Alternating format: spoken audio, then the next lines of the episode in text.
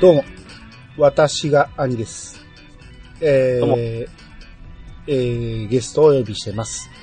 ピチカートミルクさんです。どうぞ。どうも、ピチカートミルクです。よろしくお願いします。えー、もう一人、ゴーさんです。どうぞ。どうどうも、こんばんは、ゴーです。よろしくお願いします。はい。はい、よろしくお願いします。えー今回は、ファミコンの、えー思い出話ということで、はい。ははいい。えー今回はアクションゲーム編ですね。はい。えー前回と同様に、えー、なんだ、何やったっけ、これ、レトロファンというサイトですね。はい。えーを、はいえー参考に喋らせてもらいますんで、もう、もん、とにかく数が多い。多分、フそうですね。ァミコンの中で一番多いジャンルですよね、これ。あアリさん、これあれですね、レトロゲームファンです。あ、ごめんなさい。レトロゲームファンですね。うんはい。もう大事なこと間違いでありませんね。 いや、よくあることですよ。で、まあ、とにかく多いんで、まあ、今回1回ではできひんと思うんで、えー、まあ、2回ぐらいに分けて、下手したら3回になるかもしれんぐらいの気持ちで、えーうんいきたいと思いますんで。はい。今では結構細分化されてますけども、それをひっくるめてアクションになってますからね。そうですね。うんしかも、スポーツも入ってますんで、そうですね。うん格闘、今でいう格闘もアクション入ってますからね。。うんあー、あ、そっかそっか ええ格闘ジャンルっていうのがなかったですもんね、このない頃ではすね。ね。はい。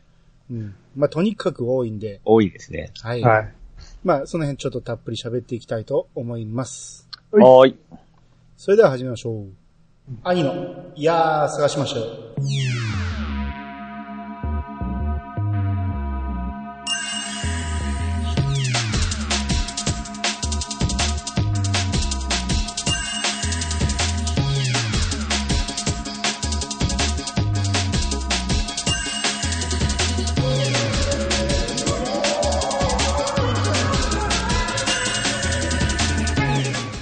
この番組は、私兄が、毎回ゲストを呼んで、一つのテーマを好きなように好きなだけ話す、ポッドキャストです。改めまして、どうもです。どうもです。どうも。はい。えー、じゃあもう早速いきたいと思います。はーい。えーまず1番目、えー1983年、えー7月15日、任天堂から発売されました、ドンキーコング。はいはいまあこれはもう知らない人いないと思いますけど、そうですそうですね。ね。うんうん。まあ、ファミコンのローンチでもあるし、ううん。ん。ううん。んこれでも、僕はね、アーケードでしかやってない、多分ね、ファミコンカセット何回か借りたかもしれんけど、うん。うん。そんなにやった覚えはないんですよ。アーケードでやったんですかアーケードでは結構やりましたね。ああ。これ前回も思ったんですけど、うんアニさんと僕ら3つ違うじゃないですか。はいはいはこの時期の3つって結構大きいじゃないですあか。あ、そうですね。だから前回倍ぐらいそう思ったんです けど、結構アニさんやっとるなって思ってたんですよね。い。うんあーアーケードって言っても、やるのはその、何駄菓子屋とかですよね。そうそう多分。。とか、うんバッティングセンターとか、うんうんうん。もうそんな感じでさ、ゲームセンターに入り浸るような生活ではなかったんで。うん。うんうん。うん僕はもうドンキーコングなんてもうアーケードの経験はないですね。あ、そうあですか本当ですかどこでもありましたけどほね。んまほんま。もうう、ん。アーケードゲームの主役でしたからね。うん。うん。うん。ウォッチかファミコンかどっちかはちょっと先か覚えてないんですけど、あああ。はいはいはい。ウォッチが先だったかなとにかくまあやってましたね。うん。はーまあ、ゲームウォッチはちょっと、あれはちゃいますからね。種類が。うんうん。これでもね、僕は、あの、いつも通りめちゃめちゃ下手でしたね。え、クリアはもちろんすできるでしょ一面ぐらいは。一面は、うんなんとか。うん。うん。うん、一期か二期は死にますけど、 うん。マジですかそう。うん。あの、ハンマー持ってしまうと言うこと聞かないんで、ああ、そうですね。あうの、んジャンプができんで、右左しかいかないそでうすそねう。。ほんで、うんうんちょうどハンマー消えたタイミングで樽にぶつか るんで、うん、イライラの溜まるゲームではありましたね。ありの課長じゃないですか。うんえ、これこれが何マリ何面まであるんでしょ4面じゃなかったっけ確か。なんか変わるんでしたっけ見た目。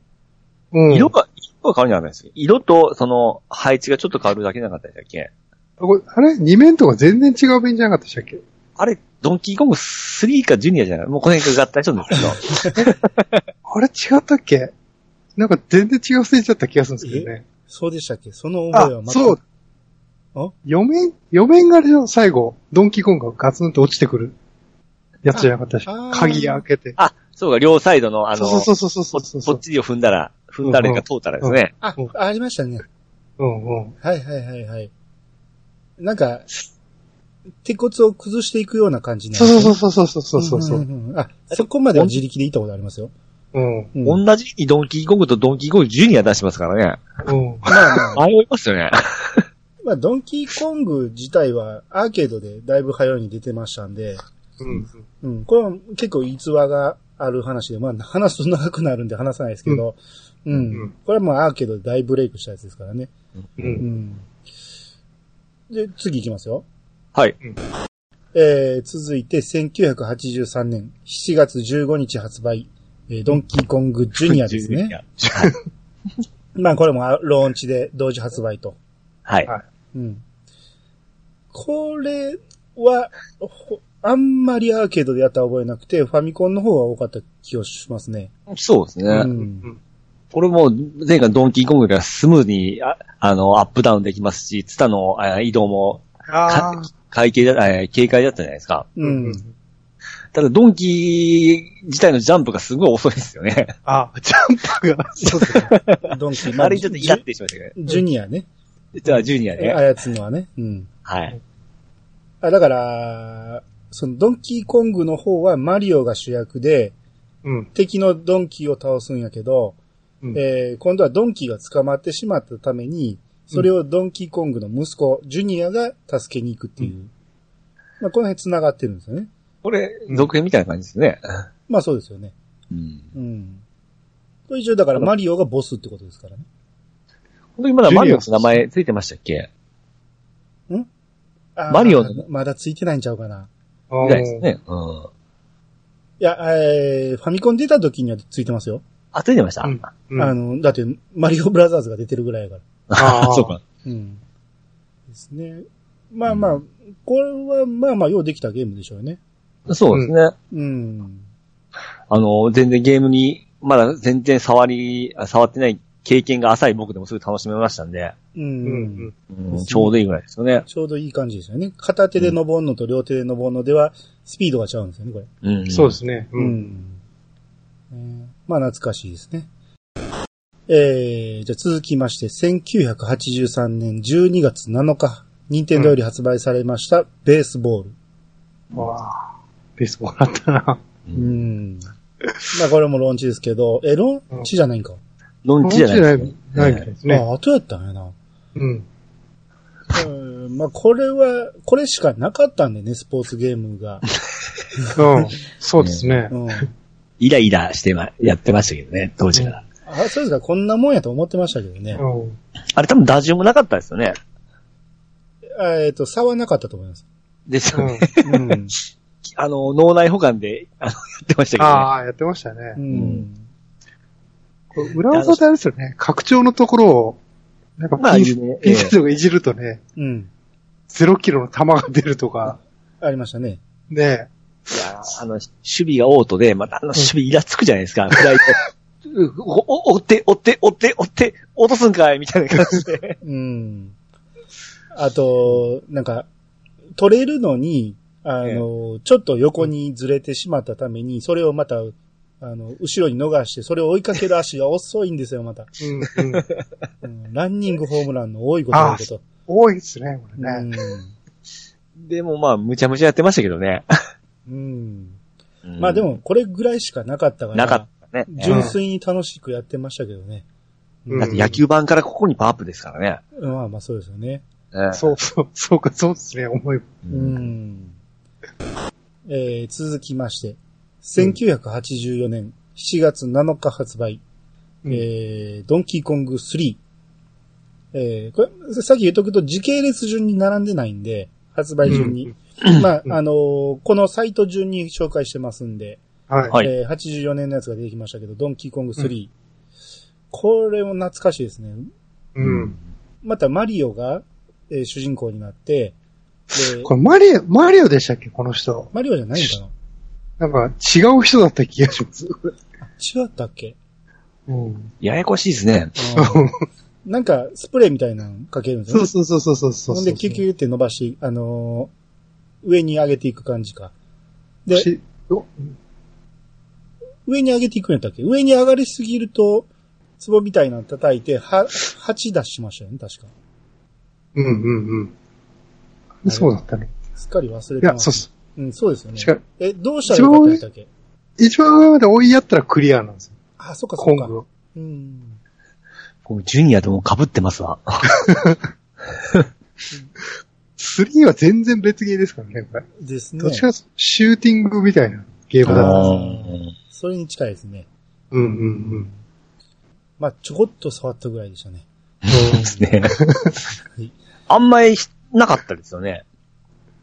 持ってるやつはいたけど、いやうんコングとジュニアはあるんです。3持ってるやつって、ちょっと狭ま、狭まってくるんですよね。あ、ち確ょっとかそうでにす。ね。うん。マイナー感はありますね。ありましたね。うん。うん。えー続きまして、1983年7月15日、えー任天堂より発売されました、ポパイ。はい。これはローンチですね。うんうん。これ僕買いましたよ。あ、かた、 やってましたけどね。えうちもあありましたえうね。んあうの、ん。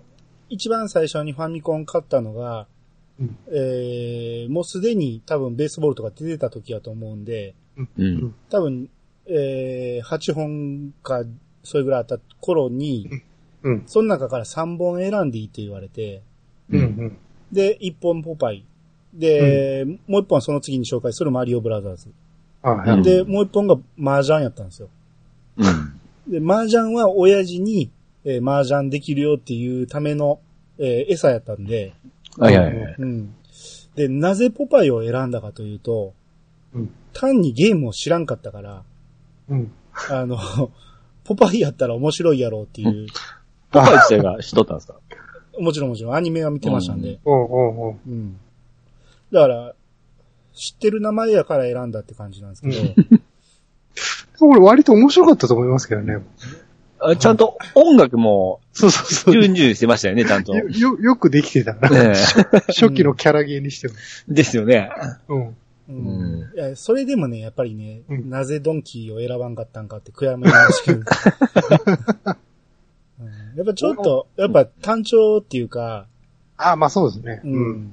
落ちてくる、あの、アルファベットを集める感じだったんで、ううんうんんうん。え、アルファベットでしたっけは、あ、ハートハートだっったたね。うんうん。アルファベットは英語遊びの方じゃないですか。あ、そっかそっか、英語遊びの方か。あ、そうだそうだ。うん。あーうんですね。これ、まあまあ、これしかないから結構、頑張って遊びましたよ。えまあでも、楽しかったですね。 そうねああ、そうですこれね。しかないんでですね。ですね。あのー今、ちょっと今まで紹介したやつはいろいろバーチャルコンソールとかでいろいろ出とるんですけど、うんうん。そうポパイは出てないですね。ああ、みたいですね。案件ですかね。やっぱいろいろそこ。こですか。でしょう ね。おそらく。うん。判件もしかしたら取ってなかったんかもしれないですね、これね。と当時はそうですね。うん緩い時代だったから。うん。 貴重ですね。あうあ、んですね。えー、で、続きまして、1983年9月9日発売のマリオブラザーズ。うん。まあ、スーパーが使う方の。ううん。ん。これみんな持ってましたよね。ですね。これぐらいしか、二人同時プレイができひんかったんちゃうかな。そうですね。うんそうですね。ベースボールの対戦以外だと協力プレイは、アイスクライマーが出るぐらいまでこれしかなかったんじゃないかですね。多分そうですね。な。うう。んん。だから、秋は来ないですよね。ううん当時の人あの子供からすると。うんうんひたすらやってましたんで。うん。うん。うんこれは、アニさん、上手だったんですか上手ではないけど、ええ持ち主だけあって、ええ。あの、友達と遊ぶときは、一日ずつの蝶はありましたよ。おー。ああの、下からね、あの、殴り上げて、亀にぶつけるとかはやってました。うん。あれ、上におる方が不利ですよね。不利あ。ああ。ええあの、下が降りよう思ったら、下から パンチされるじゃないですか。うんうんほんで、どんどんどんどん降りられなくなって、う。うんんうん。あの辺もあの、せめぎ合いしてましたけどね。うんまあ、調子乗りすぎると一玉当たったりするんですけどね。 なあ、あのうちあ同の、じパ、んボ、パワーでしたっけあの、ボムでしたっけ真ん中のやつ。ああ、パワー、パワー、パパワー。うん。あれはまず、あの、なくしてからっていうスタートでしたね。うちもそうでしたね。あ、やっぱりあそそううみん な、そあう、そうなんあ、まあ、いろんなルールあるんじゃないですか。あの、あれは反則っていう、叩いたらあかんっていうルールもあるやろうし、うん。それぞれのローカルルールはあったと思いますけど。ね。う雑魚を2、3匹倒したら、あの、ボス的な色が違った速い動きするやつが出てくるじゃないですか。はいはいはい。あれを倒さずにいつまでも持たせるかとかもなんか、アホみたいにやってましたけどね。ああ、ピン、ピンクの鐘とかやってたね。ねえああ、ありましたね。うんあ、の、火の玉からどれだけ避けられるかとかですね。うんそういった無駄な遊びやってましたけどね。あーうん。あの、火の玉も下から叩いたら消えるんですよね、あれ。うん。うんうんだからうまいことですね。ううんん。その協力プレイの時はそれで助けてあげるとかね。うん。う。うんん。でボーナスステージだったかな。あの、ボーナスステージだけあの、この、えー、足場のラインがすごい綺麗になるじゃないですか。うん、うん、うん。とんうんあれがなんかすごい子供ながら綺麗だなと思って見てまし たね。わかりますあのい、や、わかる、わかるけど、そんな、そんなに綺麗だったかあ、そうです。僕あれ好きだったんですよ、すごい。あーあのステージは。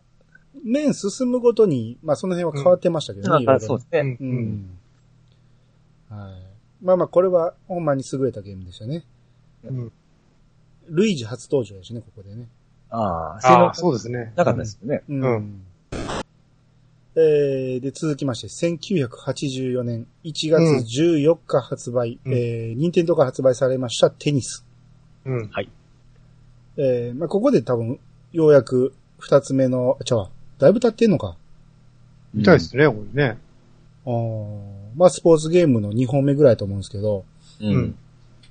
これでも、まあ当時としてはよく遊べたと思いますけどね。うんやってましたね。うん僕テニスやっぱ好きだったんで。う。うんん。多分今やるとすごい操作性悪いと思うやっけどて、しますよ。うん。だから当時はこれしかなかったから、うんうん。めっちゃ遊びました。奇妙な動きしますからね。あうんあの、普通にね、あの、トスを上げてしまうと、うん打ちにくいんですよ、なかなかサービスが。うん。うん。うん。うん。 そうでだしかたら、ね。クイックで打ってました、僕結構。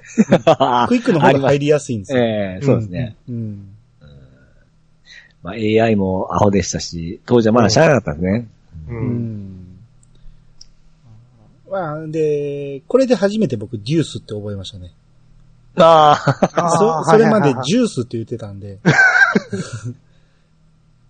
まあそんなもんですよ、年としては。うん。子供の頃はそうですね。いや、僕もなんでこれ15点金入るんかなとか思ってましたけどね。ああ。あーあー、確かに。それは思ってましたね。うん。うん。えー、で、続きまして、1984年5月1日、任天堂より発売されましたゴルフ。うん。これはもうゴルフゲームの基礎がここで完成されましたよね。そうですよね、これ。リンゴのまま変わんないですよね、変わんないですね。よね。うん。うん。あ僕ですね、こゴルフは、うん。あれなんですよ、あのーえースーパーカセットビジョンのゴルフの方が僕好きだったんですよ。全然覚えてない。渋いな、また。そんなんあったっけあっちの方僕すごいやってたんで、うんあっちで体が慣れとった分、ちょっと違うなと思ってたんですけどねう。ん。うんええー、この3段階でショット打つじゃないですか。えそれと打ち方は一緒ですかいや、そこまで覚えてないんですけど。こ のこのシステム編み出したのは任天堂かなと思ったんやけど、もっと前からほんならあったかもしれないですね、ほんなら。いや、そ、ここまでじゃなかった。すごい簡単だったんで。うんんうんうんええこれでもほんま優れてると思うんですよ。最初ので、えーパワーを決めて、う。うんえーじゃあ最初は打ち出しを決めて、最初うにん2回目でパワーの、えー具合を決めて、最後に、うんえーカーブかフックかを決めると。う。うんん。これなかなか優れて、これで自在に打ち分けれますんでね。う。うん。うんん。なかなか優れたゲーム。ほんで、芝目がね、実際ゴルフをやってなかったから、うん。芝目の意味がよくわからんかったんですよね。うん。うん。う。うんん。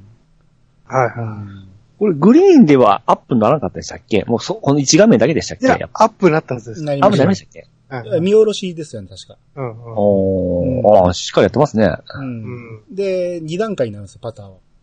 うん。おー。あー。ほうだ。うん。うん。あまあほんまようできた。うんこっからこれの派生がいっぱい出ましたからね。うんう。うんん。はい。まあこれも完成度は高かったと思いますね。ねうんえー続いて1984年7月28日、ハドソンから発売されました、ナッツミルク。うんはい。これが初のハドソン。サードパーティーかなそう、ハドソンのパーサーとかですね。ですね。う。うんん。僕これうちありましたね。僕も買いましたね、これ。うんこれなんか友達のがやってるとこしか見たことないですよね。おー。うん。これ、あの、キャラ、えー、ステージクリエイトもありますし。う。うんんうん。あ、なんかこっから、そうこっでかすね。らあるんですね、ステージクリエイト。ですね。うん多分最初ちゃうかな、これが。う。うんん。まあ、あの、可愛らしい見た目で、動きもスムーズだったし、うん。ようできてんねんけど、うん。秋も早かったイメージですね。ああ、そうです。僕は、もうこれ、とことんやってましたけどね。あ、そうですか。うん。意味もなく、だからステージクリエイトしてましたね。あ、僕、あれがあんまりハマらんですね。自分でステージを作ろうとはあんまり思わなかったんで、ああ。作っていもや面白くならないんですよね。で、その分、なんか自分でなんかいろいろこう、物を置けるのに楽しかったんでしょうね、当時。ああ、だからそれで絵を描いたりしましたね。ああ、そうですね。 うええん。ハート型にしたり、ええ犬ああ犬を描いたりとか。うん う。ん。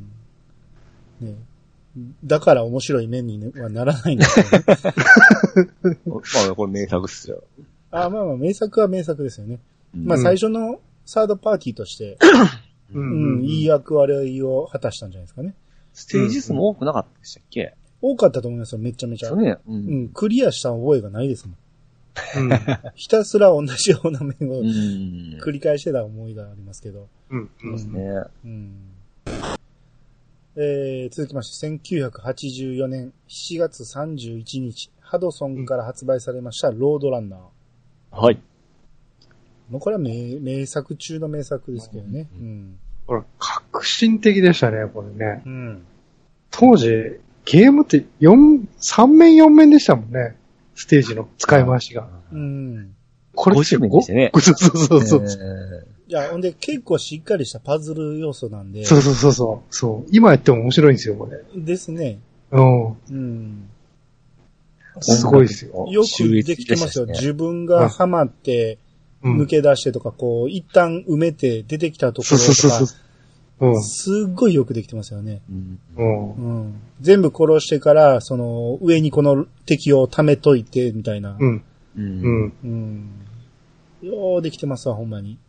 で、僕、これがね、うんもうロードランナーなんで、僕の中ではね、うん。え初めてアーケード見た時に衝撃受けたんですけど、うん見た目が全然違うじゃないですか。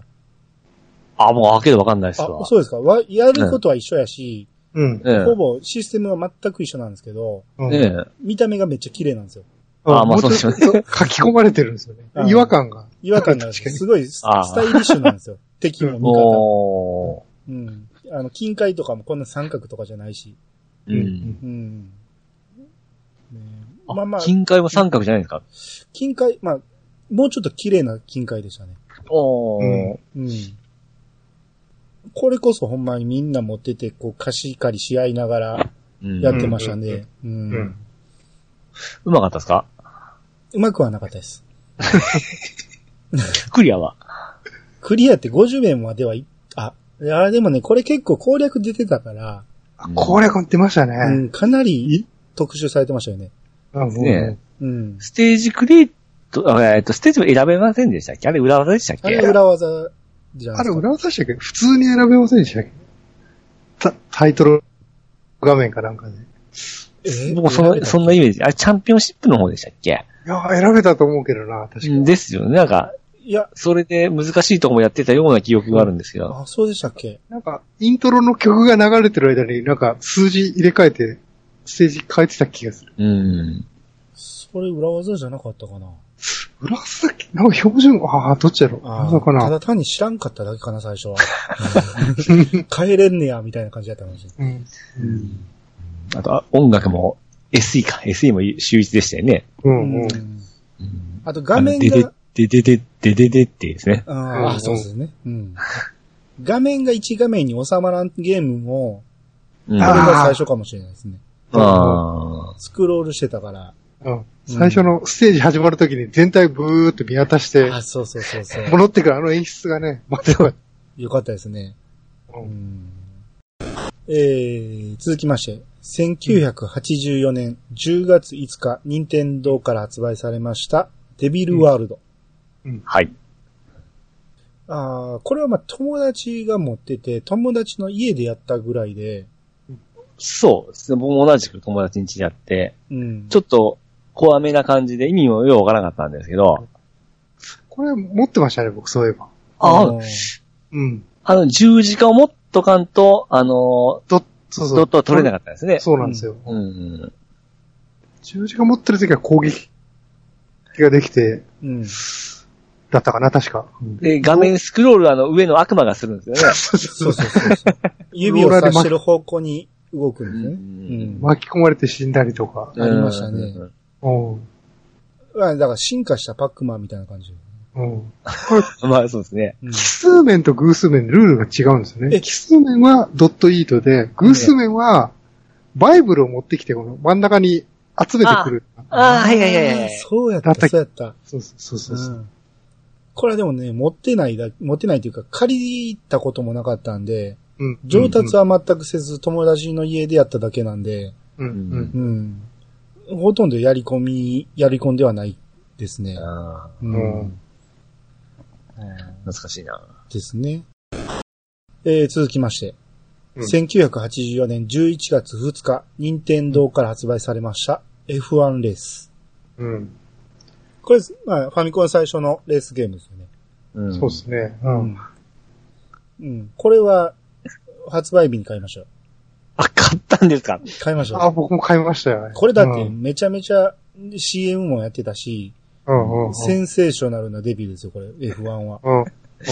あ僕は友達にやってましたけど、もうイラーっとするしかなかったですけどね。本当ですかああ、そうえですか、え最初はみんなおもろいおもろいいや、面白い。い。うん。うんもう一発で爆発じゃないですか。 もうカスッとだけでね。それは当時のレースゲームはそうでしょ。うんううんん。 そうそうそうん。いや、僕ちょっとこれはハマらなかったですけど、まあやってはいましたね。ああ。うんだから本当もう前半部分ぐらい、あの、最初の1、2ステージぐらいしかやってないですね。う。あこれは、まあ持ってただけに結構やり込んで、やり込んだけど下手なのは卒業できなかったですね。あ。3面4面くらいはしかいけなかった気がしますね。 4面行ったら、うんええとこって感じやったかな。うんう。うんん。要は、あれなんですよ。裏技でターボ使わんと、そうそうそうそう。 やっぱ3面4面の壁はでかいんですよね。うんおーうん。ターボすると、速度も上がるし、グリップも上がるんで。うんあーうんうん。もうそれもわかんないっすあ。、わそうですか。うん、覚えても、そんな全然やってないでしょうね、 多分。うん。あのターボは僕全然できなくて。うん結構有名ですね、このターあボ。有名ですよね。うん。なんか、300何キロを何秒間キープしたらみ、みたいな感じでしたよね。うんうんうん。おーあれそんな速かったでしたっけ ?300 キロだっけそうそうそんそう。な速かったっけ300何キロをキープして、うん、で、ターボ入ると400キロまで上がったような記憶です。ああ。 そんなん出るんですか うん。なんか、これ、なんかファミコンロッキーとごっちゃになってんだよな、この辺の。 ロッキーのネタでもなんか、なんかあった気がすあるーし。なんかありましどたっちがね。ど、どっちがどっちかわかんない。実際にあったネタとして、その、うん、そうそう直線でね、最高速度をキープせなあかんから、うん一番右とかにずっと、路肩にタイヤを乗せて、うん。で、その車線走ってる車にも当たらんようにして、まっすぐ進むんですよ。うん。で、最後カーブのところで、えーギリギリまで耐えたらターボできるんやけど、もうその子でカーブになってるから敵に当たってしまうんですよ。敵がおったのに。うんだかうんうん。らおるかおらんかは、運なんですよ。そうなん、なんか一瞬、急に現れて、やられてたような記憶がありますわ。ああ。これはほんまに、当時としてはなかなかセンセーショナルなデビューでしたよ。うんちょっとタコなかったですか値段も。この頃から値段上がったんちゃうかな。 5500円とかだっうん、なんか、そんな記憶がすごくありますね。ですね。うんうん。うんえー続きまして。はい1984年11月2日発売のな、えーナムコから発売されましたパックマン。うん。そはい。これ F1 と同日発売なんですね。うですね。完全に僕、眼中になかったですね、パックマンは。あ、そうですか。うん。だってもうなんか、ももはやって感じでしたね。そうそう、アーーケードで散々やってきたから、あうんー僕あのーあれですわ。あの、電池入れてやるゲーム機あったじゃないですか。はいあーはいはいはいはい。あれで LSI ゲームで。すねはいうん。あれでやってましたし、ファミコン版も、い、うちありましたんで、ずっとやってましたね。うん。うう。ん。あ、そうそう。だからその LSI ゲームとか、えーゲームウォッチみたいなやつもあったじゃないですか。ううん。ん、うん、ううんん。ありましたね。あんなんでもう散々やったんで、ええうん。ほんま今更的な感じで、持ってるやつにたまに、えー、だから10日交換やったら無理っていうようなやつの時に、うん1個なんか足せ言うて、うんあの、パックマンもつけてもらうみたいな感じですよ。え、3900円なかったでしたっけパックマンは。なんか安かった気がします、ね。ナムコなんで。まあまあ、ナムコやからね。うん。そうそう。でギャラクシャンの後だったんですよね、出たの、確か。あうあ、んそうかな。そうそう。だからね、な、なんで今更みたいなうん。感がすっごい強かった。ああ、僕、うんこっちは、僕はやってました。好好きだったんで。結構得意でしたね。あーあ。僕、 でも苦手は苦手でしたね。 案の定。うんあーなかなかこう、敵の動きが色によって違うじゃないですか。違いますね。ああう。ん。あれがなかなか覚えれなくて、う。うんん、よう引っかかってましたわ。うんフォロワー多かったですよね。デビルワールドもそうだし。結構、後にも出てくると思うんですけど、うん。なアッシュというかフォロワーはすごい多かったですよね。ああ、それだけよくできたゲームうんうん。性なんで、ほんま多かったですよね、これに準じたゲームは。うん、そうですね。う。うんんえー、続きまして。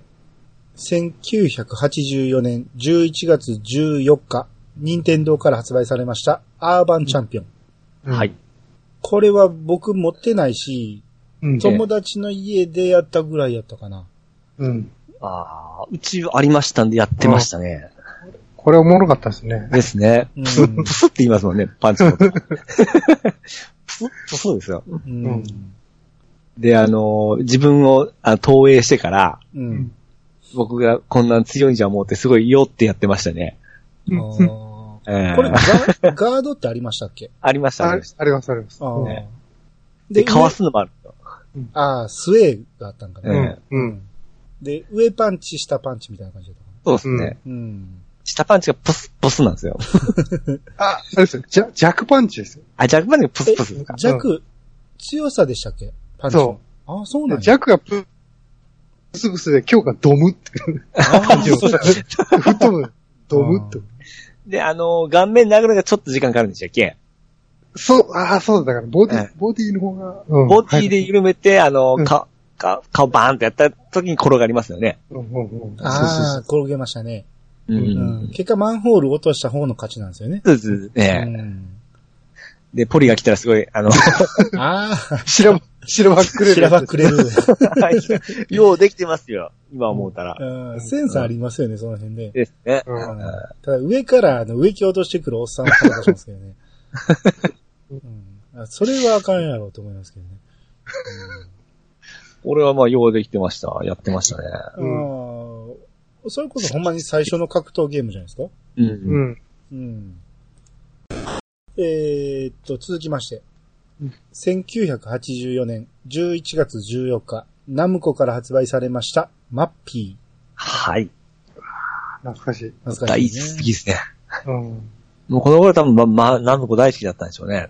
うんね。ああ、これはほんまにおもろかったですもんね。うんうん。可愛いです。音楽も最よか高っでた、す。よかったよです。かったねよかった。う。うんん。うん。着メロもずっとマッピーでしたもああ。ん。はい。はアーケードにあったんやけど、う。うんんアーケードではそんなにやらずにファミコンでやった思い出の方が強いですね、これは。ああ。うん。うんあーあ、だから、そのボーナスステージボーナスステージ音楽もすごい好きだし、うん。あの、うまいことクリアするのが気持ちよかったんですね、最後。あれもパターン覚えると難しかったですね。ああ、じゃあ完全に覚えなあかんから、うん。うん覚えてしまったら目つぶってもできるんですよ。 そうか。 うん、目つぶってやってましたよ、僕。ああ、そうですね。うん。それぐらい簡単な、あれかも。うん。うんまあまあ、これはほんまに、えー先の動きを読んでから、ね、うん。扉の前に入らんとあかんし、うん。うん。あんまようできたゲームでしたね、これ。うん。だからトランポリンの、あ、色変わっていくじゃないですか。うん。うん。うん。うん。あの色が僕当時もわからなかったですね。あ、そうなんや。えー、だから感覚と回数でちょっとこう把握しましたね。あーまあ、色で見るよりは回数ですけどね。まあそうですそね。う色見てたら遅いですからね。うんまあ、この辺、あの、僕らさ、今日ずっと、みんな知ってて当然のように話してるけど、 あの、まあ、この辺は当然みんな知ってると思って、全く説明なしに言ってますね。うんあーで、ナムコミュージアムにも収録されてたから、うん。そうですねう。ん、まあ、ミュージアムではやらんかったけど、僕そのために買いましたよ、なあんか。いやいや、やりたくて買ったんやけど、結果ほとんどやりませんでしたね。ああれ、うんあれ、あのー点数とかちゃんとセーブで記録されるんで、ほうほうほモチベーションにはものすごいなってましたね。う。ああ、そうなんや。えやえっぱ、あこういうゲームあれなんですよ。ライトのゲームってね、電源プチってオンに、オンですぐできない意味なくて、うん CD ロムで立ち上げて、待たされてね、もう、もう嫌で僕、一回ぐらいしかやんなかったから、ああ、そんなもんですね。そうもう何分待たせんじゃい っていう。そう僕はもうあの、記録セーブデータが嬉しくて、延々とやってましたね。昨日の自分に勝ってやるみたいな感じで。ああまあまあ、後に出てくる他のゲームがやりたくて僕は買いましたんで、どっちか言った らうんはいえー、じゃあ続きまして、1984年11月22日、任天堂から発売されました、くるくるランド。はい。これ大好きでしたわ。ああこれも CM めっちゃやってたんで、うん。うんあああ、その記憶はないですまわ。あ、そう買った人は多かったけど、う。うんん、僕は手出さずに、あ、借りたこともあったかな。う。うんんそこまでやり込んではないですね。ああ、これ音楽もすごい好きでしたねうん。で、これも二人同時プレイできましたし。あ、そっかそっか、できましたね。う。うんん。これ、当時ね、ルールが分かんなかったんですよ、やってて。ほうほうほああ。なんか、右手を出す、左手を出す、ルールがうんいまいち理解できなくて、ああ、そうですね。全く面白くなかったん ですよ。あの、そうね扱いになったらすぐ楽しいんですよ。うんうんうん。絵柄も動いてきたら、もうルートを動いて、パンパンパンパンやってましたね。うんうあーあ。まあだからその辺は上から降りてきても逆方向の手をちゃんと出さなあかんっていう、うう。んん うんそれを覚えとかなあかんのが、いやうんまあその辺だからルート16とか、うんあの辺と似てるんやと思うんですけどね。うん。方向感覚がないとうん。難しいんかな。うんまあ僕も得意ではなかったですもん。うんあ4面か3面でしたね、確か。えーそんな少なかったっけあ、そんな短いですかあら、違ったかな。いやそれぐらいだったらごめん結構そそのループ結だ、ループだったような気がするんですけどね。構あ、そう。ええ最後のステージだけちょっと横長だったようなうん記憶がすごいあって。マジでこんなんだって、結果あれでしょ隠れてるコインを出すゲームでしょうんそうです、それが絵柄になってるから、パターンなんてなんぼでも作れると思うんですけど。うんそうですよね。うん。あったかな、絵うん、。柄4面とかじゃないと思うけど。読めなかったかな。うん。めっちゃあったようなイメージですよ、これ。簡単は簡単やもん。うん。難易度的に最初の方は。うん。音出していいんでしたっけダメですね。あ、だえ、え一回出してみてください。消しまてすねんてれてんてれんてんてれんてれんてんてんてんてんっていう音楽でスタートして、てれんてれんてんてれんてれんてれんっていう音楽で始まるの。全然わからない。全全然、然ピンとこなかった。全然懐かしくマなジでいす。かうん。うんまあくるくるランドの音楽そんなに頭に残ってないな。ええ、名曲っすよ。あ、聞いたら多分思い出すけ ど、ピチさんのではピンとこんかったですね。全然刺さんなかった。うん。僕サントラ持ってたような気がしますね。サントラなんかあるんですよ。サントラあったんですかえあの、任天堂の昔のゲームだけ集めてるサントラがあるんですよ。ああ、へそうーいうことか。はいはいはいはい。クラシックコレクションみたいな、そんなやつか。ああ、そうなるほど、なるほど。うんうんうん。うん。確かディスクでも出たんですよ。ちょっとだけ変えて。うんおー音楽がちょっと違っとったんかな。うん。うーん。うんちょっとアレンジしたんですうね。んうんえー1984年11月30日、うん任天堂から発売されました、エキサイトバイク。うん。うんはい。あこれも大ブレイクしましたからね。うんましたね。これも CM バンバンやってましたね。やってましたね。当時。うん。ああ、イケイケだったんですよね。だから、レースゲーム、レース言っても全然車とバイクやけど、うう。んん、多分、に、2個目のレースって感じだったんちゃいますうんまあそうですね。で、うんエディットがだいぶ話題になりましたからね、これ。うん。ですね。うんただやっぱね、その、こういう、オフロードじゃないけど、こういう、何デコボコの、うんうん。えー、バイクのうん。イメージがないから、子供に。うんはあはあはあどうやって走ると速いのかっていうのが、なかなか最初掴むのに時間がかかりましたね。う。うんん。いつもオーバーヒートしてましたもんね。うん、それは、それはアホでしょ。ピーピーって止まって。お覚えましょうよ、それは。うん最近 YouTube で、これ、エキサイズバイク極めた人の動画があって、うん。ね地面に落ちてこないんですよね。すっごい。えず、ずーっと飛んでるんですよ。え、それは、クリエイトしたステージじゃなくいや、てじゃなくて、そんなことできるんですかいや、なんか、それが、なんかね、なんか作った動画なのか、本当のプレイなのかわかんないですけどね。ただ、ただ本当なのかなこの ?30 年ずっとやり続けると、そんな、極められんのかなっていうええいや動い画があっや、て、それはチートちゃいますいやいや、だ無理でしょ。さすがに、下つく場面はありますよ。いやでも、でそのジャンプ台がない時もありますからねそう。そうそうそでもすっごいジャンプするんですよ。う。だってあの、えー、なんかちょっとスピードが落ちるところあるじゃないですか。うんああいう、ところ避けるだけの場面とかあるから、うんあの辺飛んでるだけじゃ無理だと思うんですけどね。な、なんかもう、ちょっと、検索してみてください。ちあはい。まあょっと見てほしいですねうん。本物かどうかっていう。うん。三角のジャンプ台突入するの気持ちよかったですね。ああーあれが、ね、ターボかけてだかああ。らそうそう。速いのは、高く飛ぶのが速いのか、低く飛ぶのが速いのか、で、着地する時もちょっと前かがみになるのか、うんあのー、ちょっとウィリー気味にするのか、はいあれどっちが良かったんでしたっけ前かがみが良かったんでしたっけあの、サッカーの下り坂に着地するときは、前かがみなんですよ、多分。うん。ううん。ん。そうでないときは、平行にお降りるのが早いと思う。あの辺のテクニックもありましたよね。ありますね。うん。うん。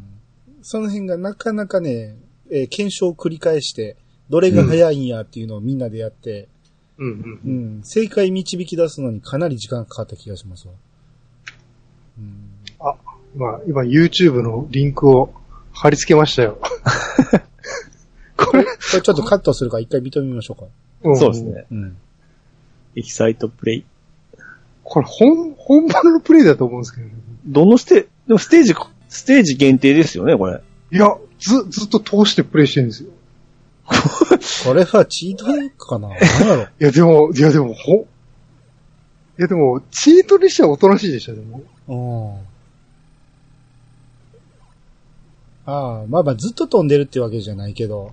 あ、だからね、一面をす、こ、この辺から、これ、あ、これは、 これはできますよ、確か。うんあ、これすごいな。そうそああ。なるほど、西目から。う。もうびっくりするでしょ、なんか。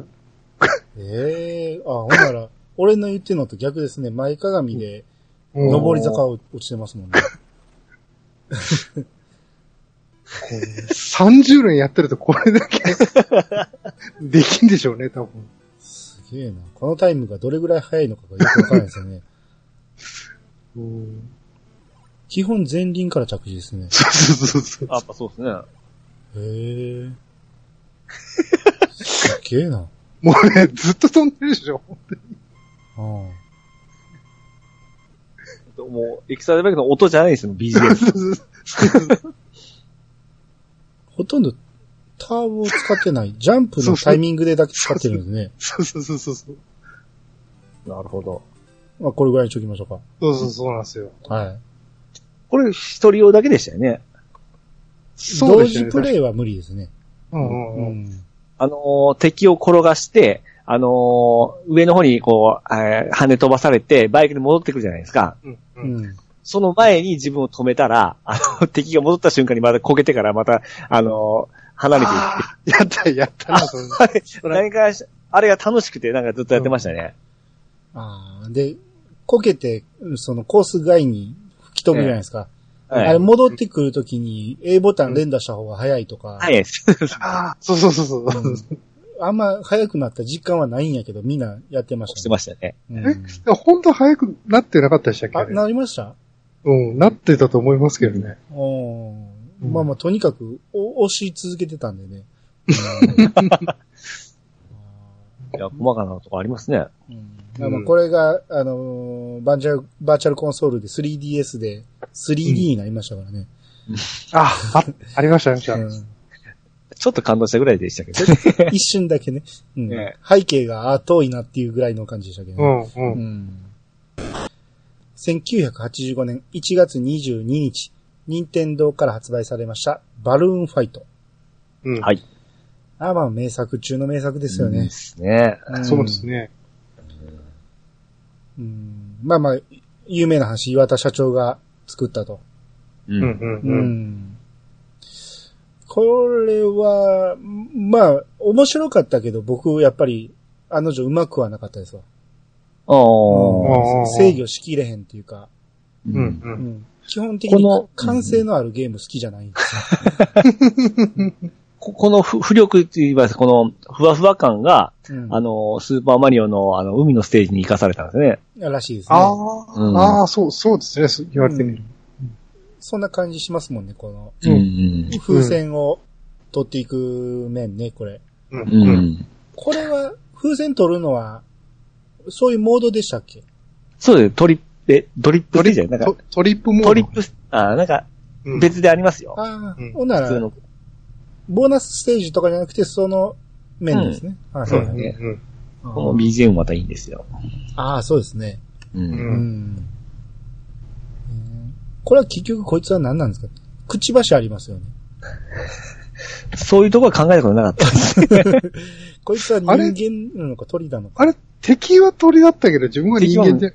敵はカラスみたいでしたね。うん。あれ、パッケージとか人間でしたよね。確か。ですよね。主パッ人ケー公ジはそうやんけど、自分、うんくちばしみたいなんで、その、風船割るやつです。そうそう、割れたでしょ敵じゃなくてあの、味方の。あれ、あれ、キキックしてたと思ってましたけれどあも。れ、キックやったっけ、うあ、んほんなら俺、くちばしは敵じゃないですかね。あ、ほうんんなら、その辺ちょっとごっちゃになってるな。うん。うん。魚に食われた時ってびっくりしませんでした。びっくりした。びっくりしましたね。めっちゃ怖かったですもんね。うん何時思いましたけどね。音楽といいね。うんで、で、で、で、でる、あれ、いいじゃん。いや、まあ、それぐらいでいいけど、うん。うん。その、なんやろ、動物に食われる体験って多分ここが初めてちゃいます。そうですね、ゲームの中で。うん。これも協力したらすごい進むんですけどね。うん。ああ、そうですね。兄貴ともう、あの、揉め事なしに、ちょっと真面目にやってみようぜって結構進んだ記憶がありますね。あああ、あ。それはやりますよ。う。うんん。うんまあ、それでも、うまい。い具合にいかずにね、最終的に喧嘩になるんですけどね。一個ね、あの、この不意の事故で一個終わった時にもう終わりですよね。うん。まあ、ええみたいな感じで。うん。これは事故多かったですね、 バラバイトは。うん、ファファミコンミニでうちの息子と嫁がやってることあるんですよ、たまに。えうえん。もう必ず最後、 なんか、喧嘩なってます からね。なんか奥さんも切れるんですかいや、まあ、切れるまではいかないですけどね。ええ。あ、割られたとか言って、好きを持ってる。あ、だから、さっきアイスクライマーが、あの、協力プレイの、うんえー、その次のやつって言ったけど、バルーンファイトの方が早いですね、ちょっとだけ。うん。な、なん一だ週った間ら、違いですね。うん。すごいですね。連チャンでこんなええもん出すなんて。うん。すごいですよね、今考えると。ですね。う。うんん。まあでも、どっちか言うたら、うんこの次のアイスクライマーですよね。はいはいはい。うん。 1985年1月30日、任天堂から発売されました、アイスクライマー。うんうんはいはい。これの方が、CM の打ち方とかも大ブレイクしたような気するんですけどね。持ってる数からしても。ああ、CM はちょっと記憶ないっすわ。あ、そうですか。まあ、バルーンファイトも確かにやってたけど、う。うんん。任天堂の推しはこっちの気がしますわ。アイスクライマーうの。ん。うん、だった気がしますね。うん。まあ、グラフィックもアイスクラムも綺麗ですしうね。ん。ですね。うん。うん。いや、このアイスクライマーも、あの、きあれは、これは標準で確かステージ選べましたよね。選べ、選べましたね。え、そうでしたっけうん。後半のむちゃむちゃ速いステージなんか、こんなんできるかいって思った。雲の動きめっちゃ速いのとかあるじゃないですか。すっごいちっちゃい雲が流れてる。 ああ、ありましないたないね。ないない思ってやってましたけどね。うんうんうんうんこのゲームのジャンプがまた独特なんですよね。そうですすっごい高いけど、横が、ちびっとしか進まない。ああ、そうですね。そうそうそうん。あの、これもちょっと関節ついて、うんあの、下が氷の時だけやったっけ滑るの。確か滑って落ちる記憶が結構あるんですけどね。うう。 滑る氷と滑らない氷がああ、そっかそっか。あったかな。この画像にある、その、この茶色のところは滑らないのか。ね。う。うんん。もっと斜めになってると、なんでしょうでなんね。か、車車線線、そうな。車線が入ってる。うん。そうあそあうー、そうはいはいはいはい。ありましたね。うん。あーまあ、ほら、あの、せっかくあの、穴開けてもあの、ペンギン、ペンギンでしたっけあの、埋め、埋めるじゃないですか、上から。うん。うんあし、アシカかなあアシカか。シカあれ、イラってしました。うん。ね、あと、まあ、これはもう協力しよう言うて言っときながら、いつまでももたもたしてたら行くぞ言う て、うん、画面外に押し出されるっていうね。うん。これね、置いてかれると、ゲームオーバーって字だけ、うん、ザッザッザッザッザッでかいじゃん、あれ。あれで喧嘩になるっていうなね。りますね。でこの、まあ、後半の、あの、ステージ、ちょっと変わるじゃないですか。うんあの、登り切ったあ後。ボボーナスステージというかね。ううんん。あれがめっちゃ緊張しますよね、後半。あれ難しいんですよ難。しいですね。めっちゃ難しい。うん。ちょいのミスで落ちたらもう終わりじゃないですか。うんで、最後あの、鳥に掴むんでしたよね。そうそうそう。そうですね。あれ、プテラノドンなのか鳥なのかよくわかんないですけどね。ああれうん掴もうと瞬、掴もうと思った瞬間の鳥がキュッて急変 化して、あーあったあったあった。おいーってやってましたけどね。うん。ありましたね。大体泣いてますからね、ステージクリアの時って。あれ、上の方のボーナスステージ入っても、落ちたら、一気減りましたっけ、いや、へ、減らないですけど、減らないけど、結果画面でずっと泣いてるっていうね、クリア後の。あ、そっ かそっかそっかそ。うそうそういうことだね。うん。そうそう。音楽変わりますもんね、これね。うんうんううん。ん。はいはいはい。まあこれも名作ですね。ね。はい。えー、続きまして、1985年4月9日、任天堂から発売されました、うんサッカー。うんうんまあようやくまともな球技が出たと思っったんですけど、まあ当時はね、こんなもんやと思ってましたわ。う。うんん。うん、後から考えると、操作性ひどかったですけど、うん。と当時は、あサッカーや言うて、えらい楽しんでやってましたよ。やってまししたよね。たうん。まあ、何も知らん時代ですから楽しめたんですようね。ん。うん。 4個、四方向しかドリブルできないね。うん。人数も少なかったですよね、これ。うん少なかったですね。 5、五人ぐらいいちゃったんじゃないか多分、表示できなかったんでしょうね。あん、あんまでも覚えてないな。あのースライディングタックルとかがなくて、普通に真正面からぶつかって、な。うん。ううん。で、それこそボコスカ坊主的な決着のつき方やったような気がするんですよね。 ボールを奪われるか、抜き去るかっていうのが。あーあ、淡々としてあまりドラマがなかったですね、このゲーム。うん。うん。まあ、あとあの、相手が、あの、コンピューターやったら、絶対決まる角度があったんですよね。ゴーああ。あ、そうだ、あったあった。ル。うん、それで、敵がコンピューターの場合はかなりボロ勝ちしてましたわ。うん。うん。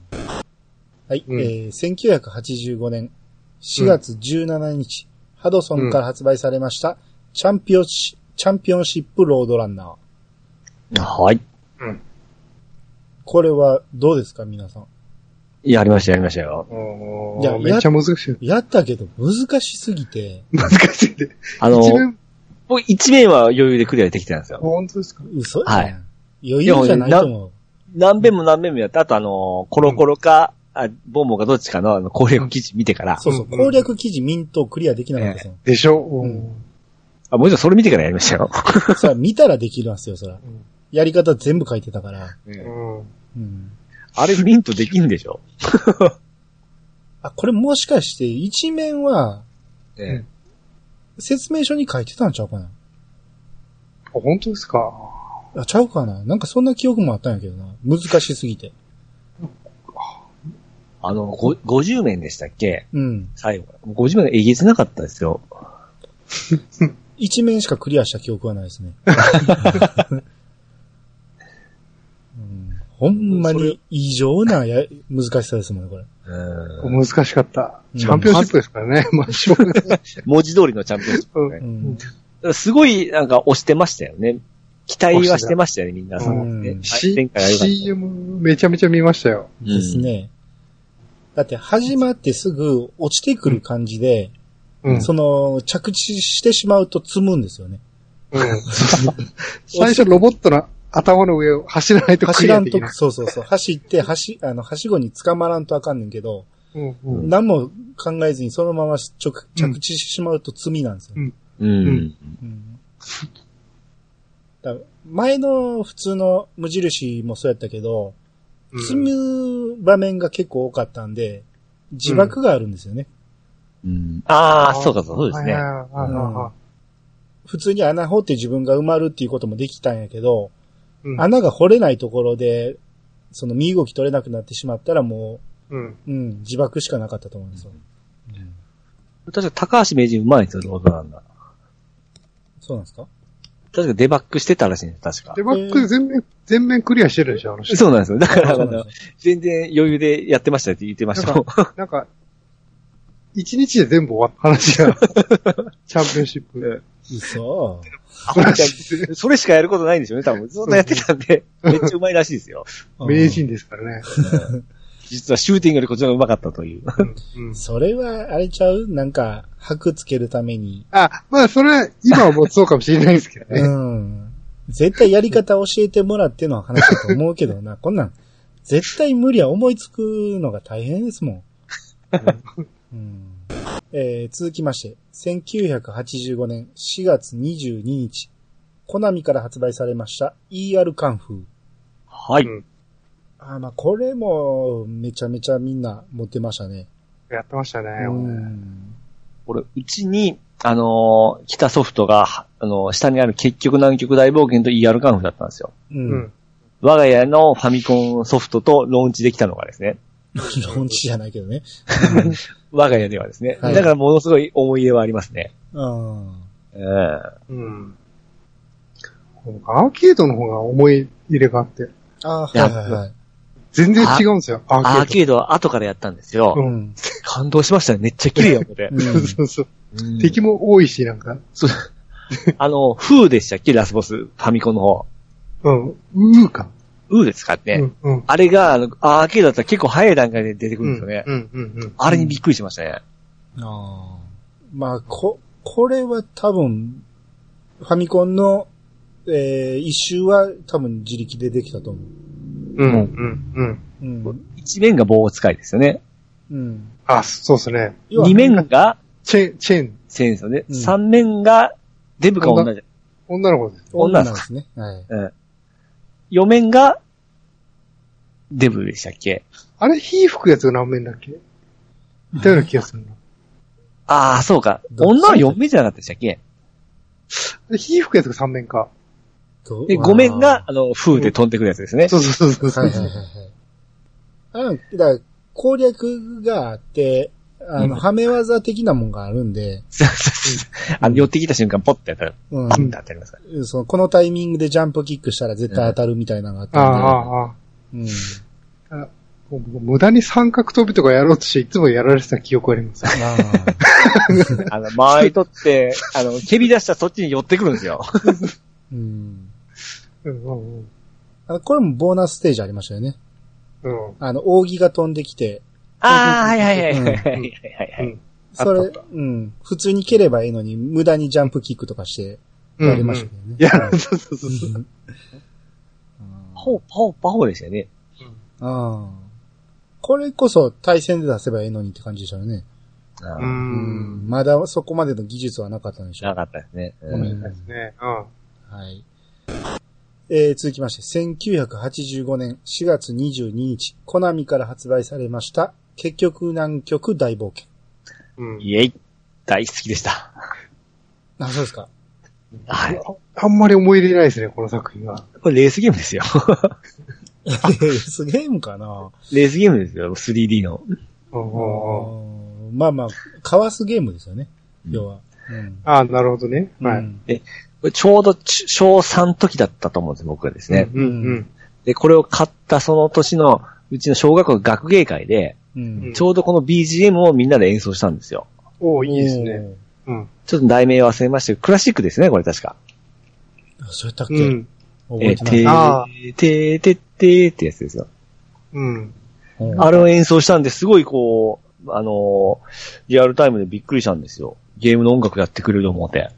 うんクラシックだと思わなかったんですよね。 あ、まあまあまあ、そういうことですね。うん。 ねえ。これ真剣に取り組んだ記憶がありますね。そっか。かわいいなぁそれでも、多分、もっと前にパソコンとかで出てたゲームやから、うん MSX がだった気がしますよ。ああ、そうですね。うんうんうん。だから、なんかイメージ的にちょっと古いゲームが出てきたような記憶はありますわ。もうう、んうんううんうん。。もう、先ほど言ったように我が家のロンチでしたから、うん。もう、なるほどアホみたいになってましたね。あぶつかったら、おっとっとって、こう、あーよーそうでしたねああ、そうだそうだ。うんそういうリアクションしてた。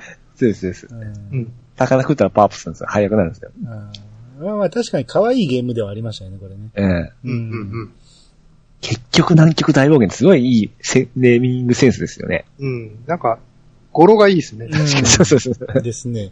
ううんん。 1985年5月10日、ジャレコから発売されました、忍者くん、えー魔女の冒険。こんなサブタイトルついてましたっけ僕も忍者くんしかちょっともう記憶ないですね。ですね。うんううん。ん。あーまあ、これも単調なゲームでしたけどね。ううんん。まあまあでも、ようやりましたわこれも。下から、あのー当てて、気絶させて手裏剣でしたよね。うん。え、そうやったっけそうですよ。気絶はじゃじゃ丸くんじゃなかったっけこれもそうやったっけなんか下からこう、ちょっと半分ぐらい当てて、ううんん。うん気絶、気絶というかなんか、あのーダメージかなんか与えて、それが手裏剣だった記憶がすげえあるんですよね。これでもここに説明書いてるけど、敵の体に触れただけで死んでしまうという嘘くさいアクションゲー あ、ム。ほんまや。あ、違う。が多い 中、これだけは、それだけで死ぬことはない数少ない本物。よかった。やっぱそうです よ。あびっくりしたお前、ぶつかり合いができるという。うん。うんあーあ、ほんならそうなんでしょうね。逆に敵に踏みつけられると自分がスタン状態になってそこにやられたりとか、あ撃たれてやられたりとかね。あ。あ、要は、スタンができるけど、そう普そう通そうそうにそう。手裏剣も当てて殺すこともできるってことでしょ。できる。うんああ、なるほど、なるほど。頂上に上がるとボスみたいなのがおるんですよねお。るんですね。はいはいはい。うんあれすっげえ緊張しましたわ。ああ、ありましたね。これでも、うん結構ね、操作性がうん、ふわふわしてる感覚がしたんで、うん。シャキシャキ動かんっていうので、ちょっとイライラしたような記憶はありますわ。うんう。うんまあ、忍者くん好きな人は多いけど、僕の中でそれほどっていう感じだったかな。ううん。ん。うんまあ好きでしたねあ。あ、はいはいはい。うん。うん1985年5月24日、台東から発売されました、チャックンポップ。 おっと、出ました。 出ました。対等版のボンバーマンですね。ボンバーマンじゃないやろ。そんなじゃ、武器が爆弾なだけやろ。うんこれだからチャ、ックンポップなんですね。チャックンポップンだと思ってました。ええ、 チャックンポップって覚えてましたポッ。おー。うんあの、天井にもぶら下がれるんですよね。確か。ジャンプしてう上にもつなが、えー、掴まれるんですよ。逆さまにもなれるんですよ、確か。ちゃいました覚えてないです。覚えてない全です。然覚えてない、このゲーム。あ、そう。これ僕は勝った覚えがありますね。うーん。うん。なんかステージがなんか複雑なかん形ですよね。あ、そうですね。うんグラフィックは荒いんやけど、うんシステム的にはようできてたイメージがありますわ。うう。んーん。うん。まあ、そんなぐらいか な。はい、えー、1985年6月4日、ナムコから発売されました、ディグダグ。うん。大好きでしたね。ようやったな、これえ。ー。これは僕はアーケードですよ。ああ。ファミコンでも、そ、うん。遜色ないことないですかうん。あ、そうそうそう。うん。うん、遜色はなかったですよ。ううん。ゲーム性自体はそんな単純なゲームなんで、うん。うん。だからファミコンで移植しても全然見劣りはしなかったですよね。う。うんん。あの、いろんな、その、岩で殺すか、あの、ゆっくり殺すか、 うんまとめて殺すか、いろい ろあって、うん。ありましたね。意味もなんか、あの、掘れるとこ全部掘って、あの、真っ黒にしたりしましたけどね。うんうんうん。あーこれでも、自分は穴掘ったところは、上にも下にも行けるじゃないですか。うんうんうん。なのになんで岩は落ちてくるんやろうっていう不思議は思ってましたね。まあ、まあ、ゲームです から。だってこれ、動いたら BGM になるって画期的ですよね。僕もそうそう、それは。 そっか、そうやったな。 そうです。なんかセンスありますよ。もう曲聴きたいためにノンストップでずーっとね、 うん。やるとか。この頃がやっぱりセンスちゃいますよ、ナムコさん。ラムコ推しですね。あのだいぶ大好きですよ。確かね、クリアすると地上に花が一個ずつ咲いていくんですよね。うん。で、これちゃんと続編って言いますか、あの、アーケードで、うんあの、おー綺麗になってディグダグ買ってから、ちょっとボス戦とかもあったんですよ。うんうんうん。やったことありますじゃもなうい。覚えてないの。うん。ちゃんとでっかいのがおってから、ちょっとずつこう空気で倒していくやつがあったんですよ。うんうん。あんなもんやってましたね。あーディグダグ2はやってましたけどね、ファミコンの。あれは島の方ですよね。そうそうそうそう。ドリルで。あれ崩してい崩していくやつね。はいはいはいはい、ありましたね。あれもまた全然ゲーム性変わってきましたけど、うんあれもあれで面白かったですね。面白かったですね。ううんん。うん。えー1985年6月18日、任天堂から発売されました、レッキングクルー。はい。これはまあ久々マリオが出てきたっていう感じで、うんうん。マリオはちょっとね、ちょっとだけ背が伸びた感じで、あんま僕好きなマリオじゃないんですよ、これ。うん。ううんん。うん見た目がね。うんで、ゲーム的にもね、僕あんまり理解できなかったんですよね。あーまあ、パズルですよね。パパズルでしたよね。う。うんん。みんな壊しちゃいいんでしたっけそうそうそう。全部壊すとクリアです。う。うんんうん。爆弾をうまく連鎖させて、うん、ですね。ね、あれが気持ちよかったですけどね。 うん。これなんか裏技ありましたよね。ゴールデンハンマそうーそをうなんかうん、連射すると空中歩けるとかなんかそうなんちゃいました。ああ、あったかも。あったかも、それは。なんかそんなん覚えてますよ。うん。ちょっと、全体的に暗いイメージの、まあ、あれでしたよね。ああ、く確かに暗かったですね。画面、背景がね、真っ黒だったんで。う。うんん。うん。確かに敵スーパー、うんうん、どうぞすいません。うん敵もなんか怖いイメージがあったんで。うん、 なんかそうですね。うん。うん。うんなんだっけ、ナスビ仮面とかだっけ。なんか気持ち悪いですね。ですね。う。うんんあ、ほんで、ここに書いてあるけど、ここから、えー箱がシルバーになって値段が5500円になったあ。この辺からですかね。ほんならうん、 F1 はまだ4000円台だったかもしれない。うん。うん。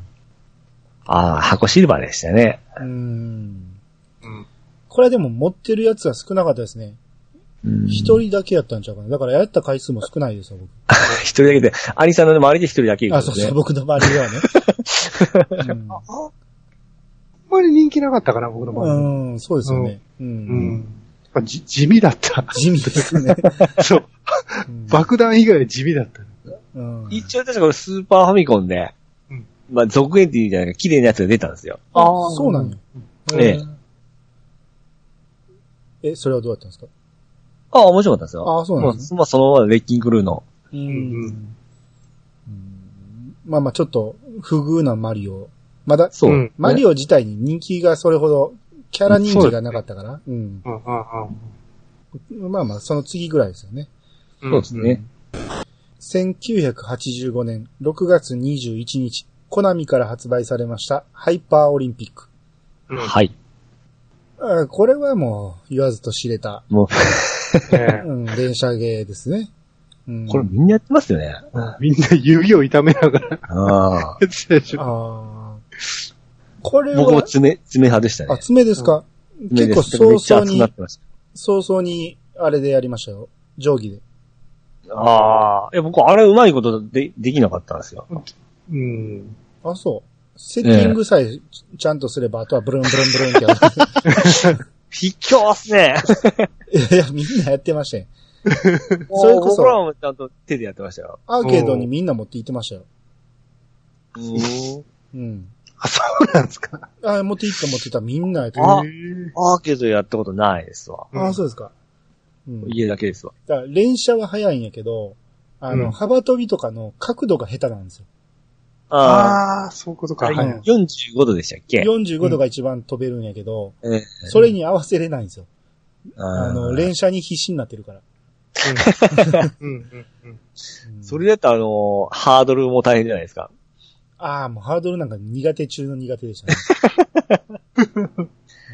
オリンピックは100メートル走と、幅跳びと、うんやり投げと、もう一個なんでしたっけあ、あれハードルいハードルでしょ。三つだけですや、4つじゃないですか、今。 ?100 メートル走ハードル、やり投げ、幅跳び。あ、ごめん。うん。あれ、それだけでしたっけ ?4 つ。四つですよね。うん。スポーツも四つだったと思うんで。うん。うん。まあまあ、でもみんなが、うもん。燃えましたよね、これは。ええううん。ん。あ、コントローラータフですよね。専用コントローラーね。ねえうん。めっちゃえぐれてましたけどね。全然使ってないあもうー 大体みんな、ボロボロになってた。ボロそりゃ爪でやったらうんボロボロなるでしょ。うんう。うんん。まあ、これ、あ、どっちが先なんやろ。昨日の収録で半ばなでね、ええ。虹パパさんが言ってましたけど、ええ。えー一番早い連射の方法が見つかったと。うお、んなんすかああ、なるほど。結果、一番早いんじゃないかと。うん。試してるわけじゃないですか。あ、早いらしいですよ、実際に。あでも、あら、わそうだそうだ。僕も、うちの父親があれですよマッサージ機持ってたんですよ。う。。うん当時。うん。それで、シュウォッチだったじゃないですか。あ、いやいはやいいはや。いあれでやったらなんかね、300とか400とか出たんですよ。すごい記録が出て。あうんあ、そそれれはやは、っぱり、それはそうかも。うん それはまあ、いいかせるもんですからね。それだけの数字を叩き出さんほと。ら、フあ、すいませんァ。ミコン話ですから。 あ、ごめんなさい。はい。はい。 1985年6月21日、任天堂から発売されました、スパルタン X。これ任天堂だったんや。そう、認定のしね、うんこれは。ううんん。うん。まあ、大ヒットですよね、これ。これみんな持ってましたね。 うん、本当に。僕は買ってないけど、散々やった記憶はありますわ。うん。もう後から映画知りましたからね。本当あですかそう。ええ。そうです、はい。それは、それはもう、ゲームとして楽しんでましたよ。うん。うんいや、映画はスパルタン X は大ヒットしましたよ。うん、うん。だから、うん映画は映画で大知ってたから、ええ。実際、その、ゲームを見た時にスパルタン X ちゃうやんっていうのは思ってました。うん。おー僕は後ですよ、もう映画を見たのは。かなり こ。れ、これ当時あれなんですよね。ジャッキー・チェンのスパルタン X って映画ができるって、その情報だけを元にゲーム作ったらしい。ああー、あ そうなんや。そうそうそううんだからめ、ちゃくちゃですよね。だからあれなんですね、ブルース・リーなんです よね。死死亡、亡遊死亡遊戯ですからね、これ ね。で、これは僕、ゲーセンやってたんですよ。ゲーセンっていうか、あの、近所の駄菓子屋にあったんですよ。う。うんんだからファミコン版ちょっとやった時に、あ、やっぱり落ちるなと思った記憶がすごいありあ、ましそれたはね。ゲーセンの方がはるかにいいですよ。うー。うんん。ただこれ人気がありすぎて、うん。下手にできないんですよ。あの、ギャラリーがつくから。ああ、 後ろにあ人が立つんですよ。う。うんうんだから下手にできなくて、ゲーセンではほとんどやらなかったですね。う。うんん人クにリやアっしましたあー普通に5回までは行きましたよ。うんうんい一周はしましたよ。うん。いや、当時の X すごいかっこいいな思って、めっちゃ緊張してやってましたね。あ、緊張はしましたね。ええ。いや、うんもうあの、初めてこう、対戦するラスボス風うん。ラスボス感をここで初めて体感したんで、うん。えー手に汗握ってましたね。うん。まあ確かに、首を攻撃しても首が取れるだけで、うん。ああの、ダメージ与えられへんやつとかおったじゃない ですか。うん。ああ四面、四面。 4面かな、ううんん、あの辺が僕結構鬼門で。あれなんかドラゴンとかなんか変な弾とか、こう、 えー蛇みたいなの避けつついかんといいんですかね。ああ、そうでしたね。うん。うんで、3人並んでくるやつを一撃で倒したら気持ちいいんですよね。 あーとね飛び蹴りで。はい飛び蹴りで。うん。あのー、小人が飛んできますよね、たまには。いはいはい。頭踏んで、 あれ、イラってするんです よ。ありましたね。うんあまあまあ、これは楽しかったですね。うんうん、あれ、ファミコンロッキーでしたっけ ?24 回、4回クリア したシルビアがコピーしてくれてワルタン X はアルファベットの24文字目だから、とか、そんな、そんなオチだったんですよあれ一生懸命挑んでいってましたけどね。うん。うん、さすがに24回までいきませんでしたけど。うん本物のミスター X はシルビアだって感じでしょ。うん信じてましたけどね。当時はね、 信じましたね、僕。 うねん頑張って挑んでましたわ。うん。まあ、言い切ってましたからね、あれね。 えー続きまして。1985年6月28日、台東から発売されました、エレベーターアクション。うんうんこれは、ちょこってやったぐらいかな。好きでしたね、これも。うんあそうですかこれは面白うん、面白かったですね、これ。う。うんこれですね、最新のやつもあるんですよ、エレベーターアクションの今風のやつが。ほプレステ3で出てたかな。うん、うんえーこの主人公がちょっとルパンっぽい、ぽくてかっこいいんですよ。うん、うん。音楽とかもちょっとこう、アレンジして、すごいおしゃれなゲームになってますね。あはあはあはあ半分だけ上の階に顔出して撃つとか、あなかった、うんそんなんやってましたよね。うん。ねうん。電気消したりですね。ああ、あったあったあったあった。あなんかそう考えたらようできたゲームですよね。ようできてますから。うん、エレベーーターで踏み潰したりとか、ター。あーうあったん、な。はえいえこ、好んでやってましたよ、僕。あーえー、続きまして、1985年7月18日、エニックスから発売されました、ドアドア。はい。これは、買いましたよ。ああ。僕、多分ドラクエの後に知ってう。うんん、やったんですけど、うん、さっぱり僕面白さわからなかったんですよ。うん。あの、面白くはなかったですね。ああ。これはやっぱりそうです。あの、エニックスが出すとか言って、ちょっとね、話題になったんですよ。うん、うん。で、その、何がすごいんかわからんかったし、当時エニックス言われてもようわからんかったんやけど、うん、うん。なんかすごい押されとったんですよ。すごいゲームやみたいな感じで。うんそれはあの、ドラクエの前にやりましたあれ、前にありましたよ。ああ、うん。そう、そういう話があったんですよ。なぜかこれを押されてたんですよ。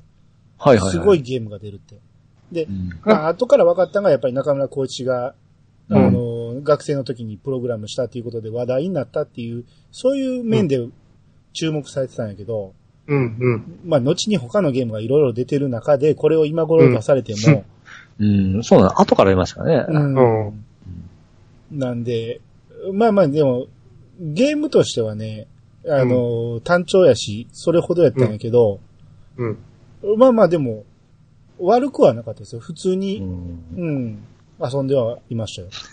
これなんこかれ、をデザイン、えっと、学生の時に作ったんですよね。うん。そこがまあすごいですよね。そうそうそう一そう。それを考えて遊べばもっと楽しいんだと思うけど、うん。これ、動きがめちゃめちゃもっさりじゃなかもっっさりなんですよ。た。ね。うん当時から見てももっさりだ。もっさりじゃない。敵ももっさりやし、このドアの開け閉めももっさりやし、 すっごい遅いですよ。 そうそう そう。早く、早くって思った。何か般の。これで結構、重けになられたんですよね、でも。うん。あな確るほか、ど賞を取って。ああ、そうですね。で儲けたかどうかは知らんけど、賞は取ってましたよね。いや、うん儲かったっていうのをなんかどっかで聞いたことありますそうなよ。んや。うんへねーうんその、それでなんか会社作ったとか言ってたような記憶があるんですけど、このえ資金で。 ーあ、そうなんや。へーうん1985年7月18日、アイレムから発売されました、ジッピーレース。おっと。これ実費レース、あの、ライトついてましたっけカセッ発ト。光ダイヤルついてましたよ。ああ、あったあった。アイリウム謎の。何何だったんでしょうね、今。なんなんですかね、あれね。うんうん。まあそれに誘発されて、あの、持ってましたけどね。あーこれは、ミサイルは撃てなかったですよね。これはただ単にた避けるだけですよね。そうそうそう。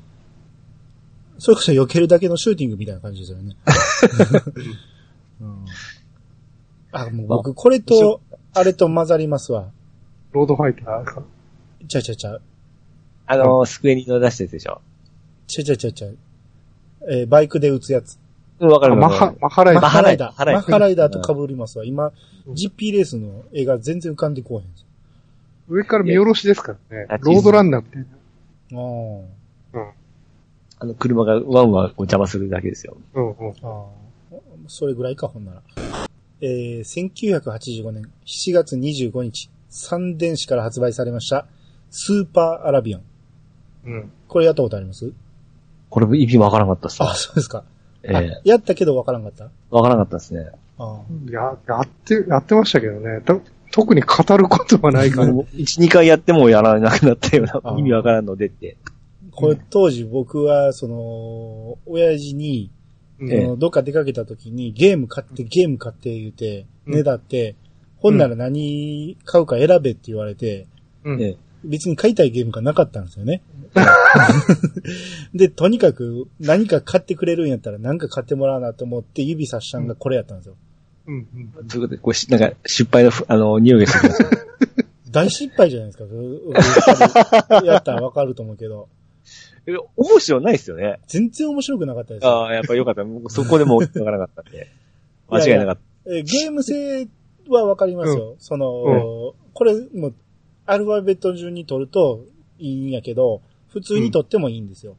うでん。、確かね、何か、アルファベット順に全部取っていったら、キーワードが出て、うんなん、か送ったらなんかもらえるとか、なんかそんなんがあったんですよ。ああ、はいはいはい。うん。あった、そんなキャンペただそこまでの気力がなくて、ーン。あんだけねだって買ってもらって、このクソゲーを掴んだっていうことですごい落ち込んだ印象があるんですよ。何がスーパーだったんだね、これ ねうんクソゲーってことはクソゲーじゃなかったですよ。標準ですよ、多分。標準ですよ。でも僕の中ではあんだけねだって買ってもらったのに、これかいみたいな感じで、うんうん面白そうに見えたんですかいや、とにかく何か選ばなっていううんあうんそう焦焦りからこれを掴んだ。そこから僕には三電子に対してあまりいい思いはしないですよね。うんいい迷惑で3点し。もうゲーム好きないですからね。うん。パソコンのなんか変な、えー、付属品とか作ってますよね。ああ。ああ、みたいですね。う。うんん。